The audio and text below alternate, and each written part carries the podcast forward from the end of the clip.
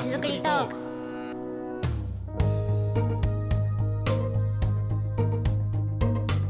この番組は JSARP がお届けするポッドキャストです。毎回多彩なゲストとともに今話題のまちづくり事例や新しい制度、活動のハウツーなどを紹介していきます。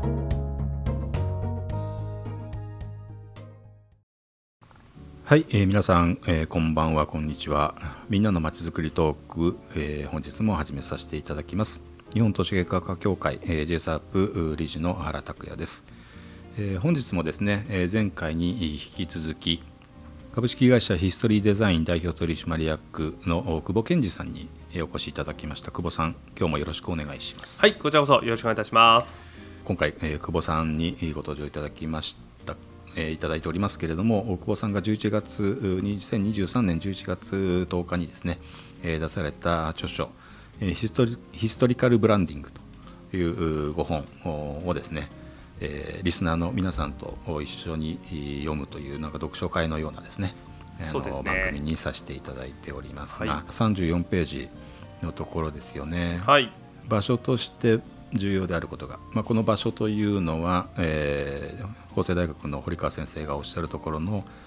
空間スペースに対しての場所プレイスなわけですけども、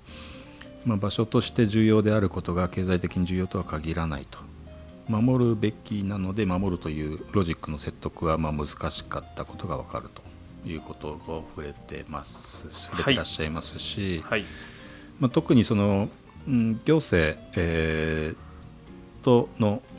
相性が悪いというところも触れていらっしゃいますけれども、これはそうですね、行政との協議とか行政の官僚性とか議会制民主主義の中でなかなか難しいというようなことですかね。そうです。これは堀川先生がおっしゃっていたのをそのまま引用させていただいているんですけれども、まさにその官僚性という言葉を堀川先生使ってますが、やっぱり行政の場合はやっぱり説明責任が必ずある組織ですので、はい、じゃあなぜこれに税金を使うのかとかですね、なぜ町としてこれをやっていくのかっていったときに、やっぱりこう客観的な根拠であったりとかデータというのを特に強く求められるところがあるので、この町として大事だと思うので大事だから残しますだけだとやはりそれは足りないということになってくるので、やっぱ実際の客観的なデータや数字があるものが出てくるとそちらの方になかなか寄ってしまうというところは一つの傾向としてあるのかなということかなと思ってます。一方で実地とそれから、議会でのですねその合意形成の中でも守るべきものを守るということは多くの賛同をきっと得るだろうともはい、思いつつ、あるいはそこがその政治力だろうというふうにも思いつつも、そうですね、一方で、どう説明するかということも求められるから、このアカウンタビリティのところっていうのは、はい、少なくともその困難さが伴うっていうのは触れられてるわけですよね。そういうことですね。このあたり私山口周さんの、5本、世界のエリートはなぜ美意識を鍛えるのかという本も、はい、有名な本ですけれども非常に好きで、何度も読ませていただいていますけど、そこに、山口周さんの5本の中でですね紹介されている経営における意思決定のこのクオリティの3つの要素のバランスっていうのが挙げられてて、久保さんもよくご存知かと、はいはい、思いますけど、はいはいはい、アートとサイエンスと、クラフトの3つの要素のバランスが、はい重要だと、はい、会社経営においても必要だということですね。ミンツバークの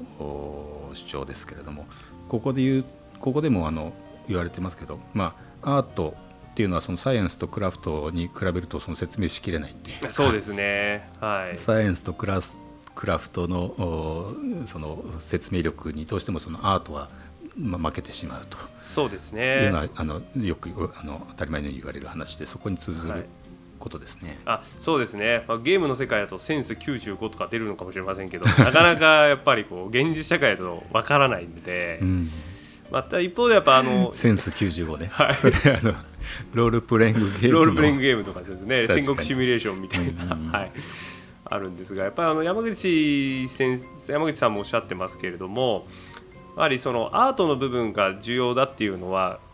山口さんもその政界のコモディティ化っていう表現を実はされてらっしゃっていて、はい、やっぱり統計学とか含めたサイエンスの世界が進んできている以上、実はなんていうんですかね、全員が同じような答えにたどり着いてしまうからこそ、やっぱりその個人の価値観だったりとかそういうアート的な部分っていうのが他とは違う差別化要因になっていくっていう話をされてらっしゃると思うんですけど、それはまさに私自身もすごく感じていることですし、おそらく今回取り上げた小樽と佐原っていうのも当時の経済合理性だけで考えるとこ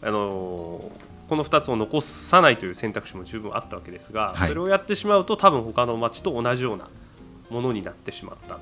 という意味では、まさにそのアートな部分としてこの2つを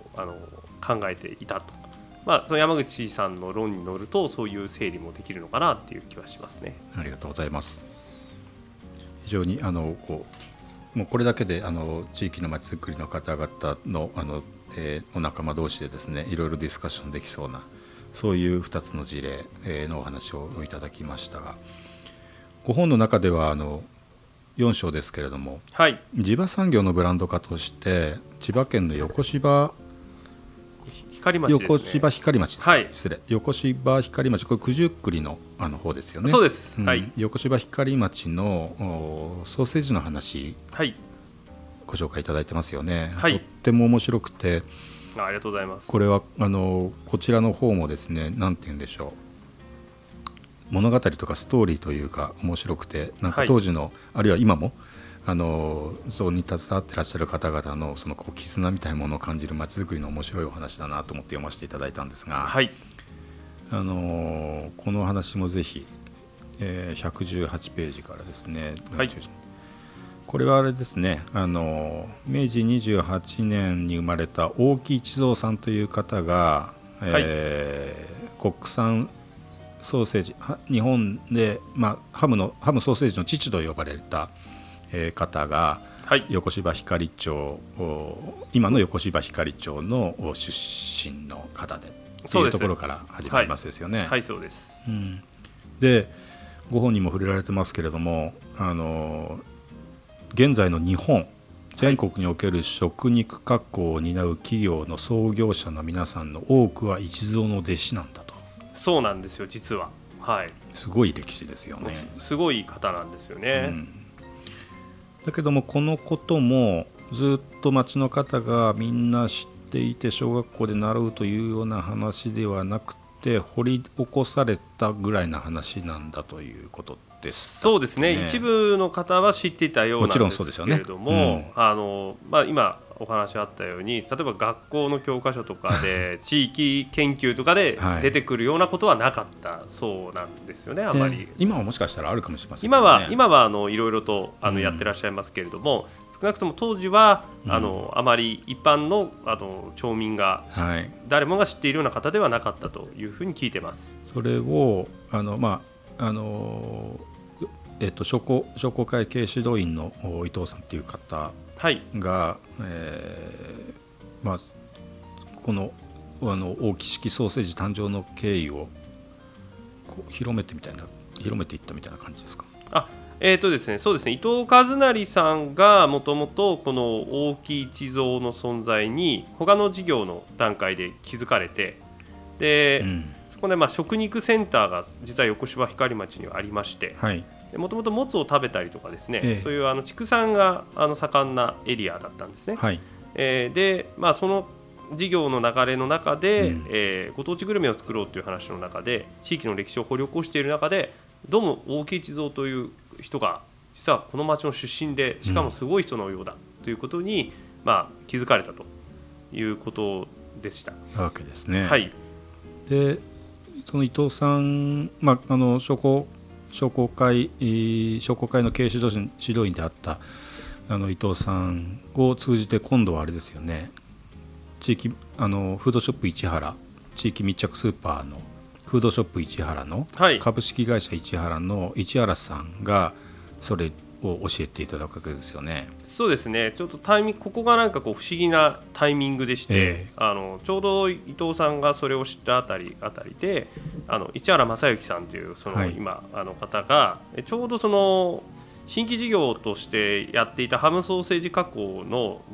事業部を閉鎖するっていう話が出てしまっていて、業績がなかなか振るわずに。そうですね。でただ、市原さんはなんとかちょっと続けたいなと、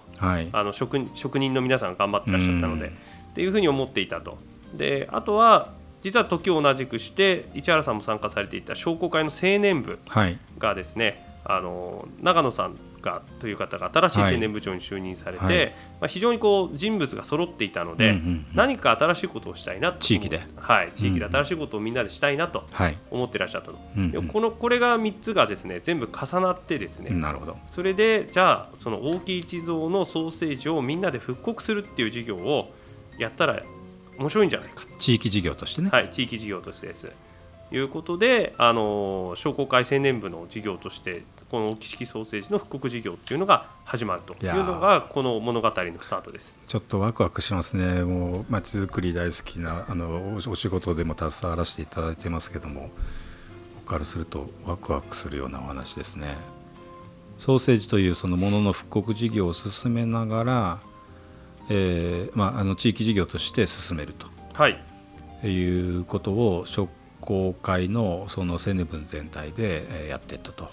いうことですよね。市原さんが自分の会社でやろうかと思ったところをそのみんなでやろうということで、わーっと盛り上がったと。ただこのソーセージを作るっていうだけじゃなくて、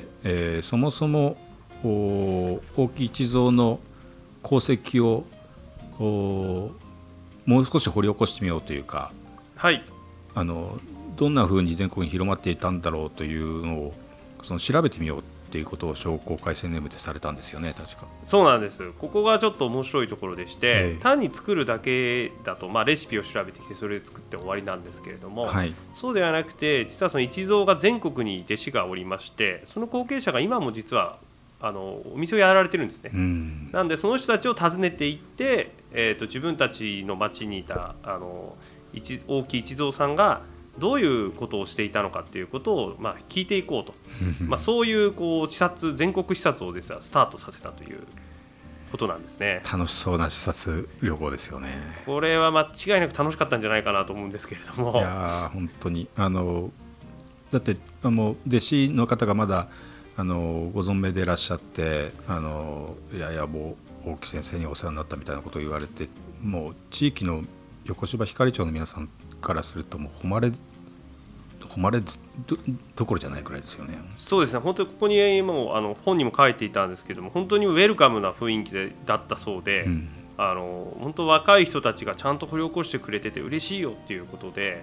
いろいろ話してくださったということだそうです。嬉しいよって言われて、ものすごくこちらこそ嬉しいですっていうところだったんだろうなって思います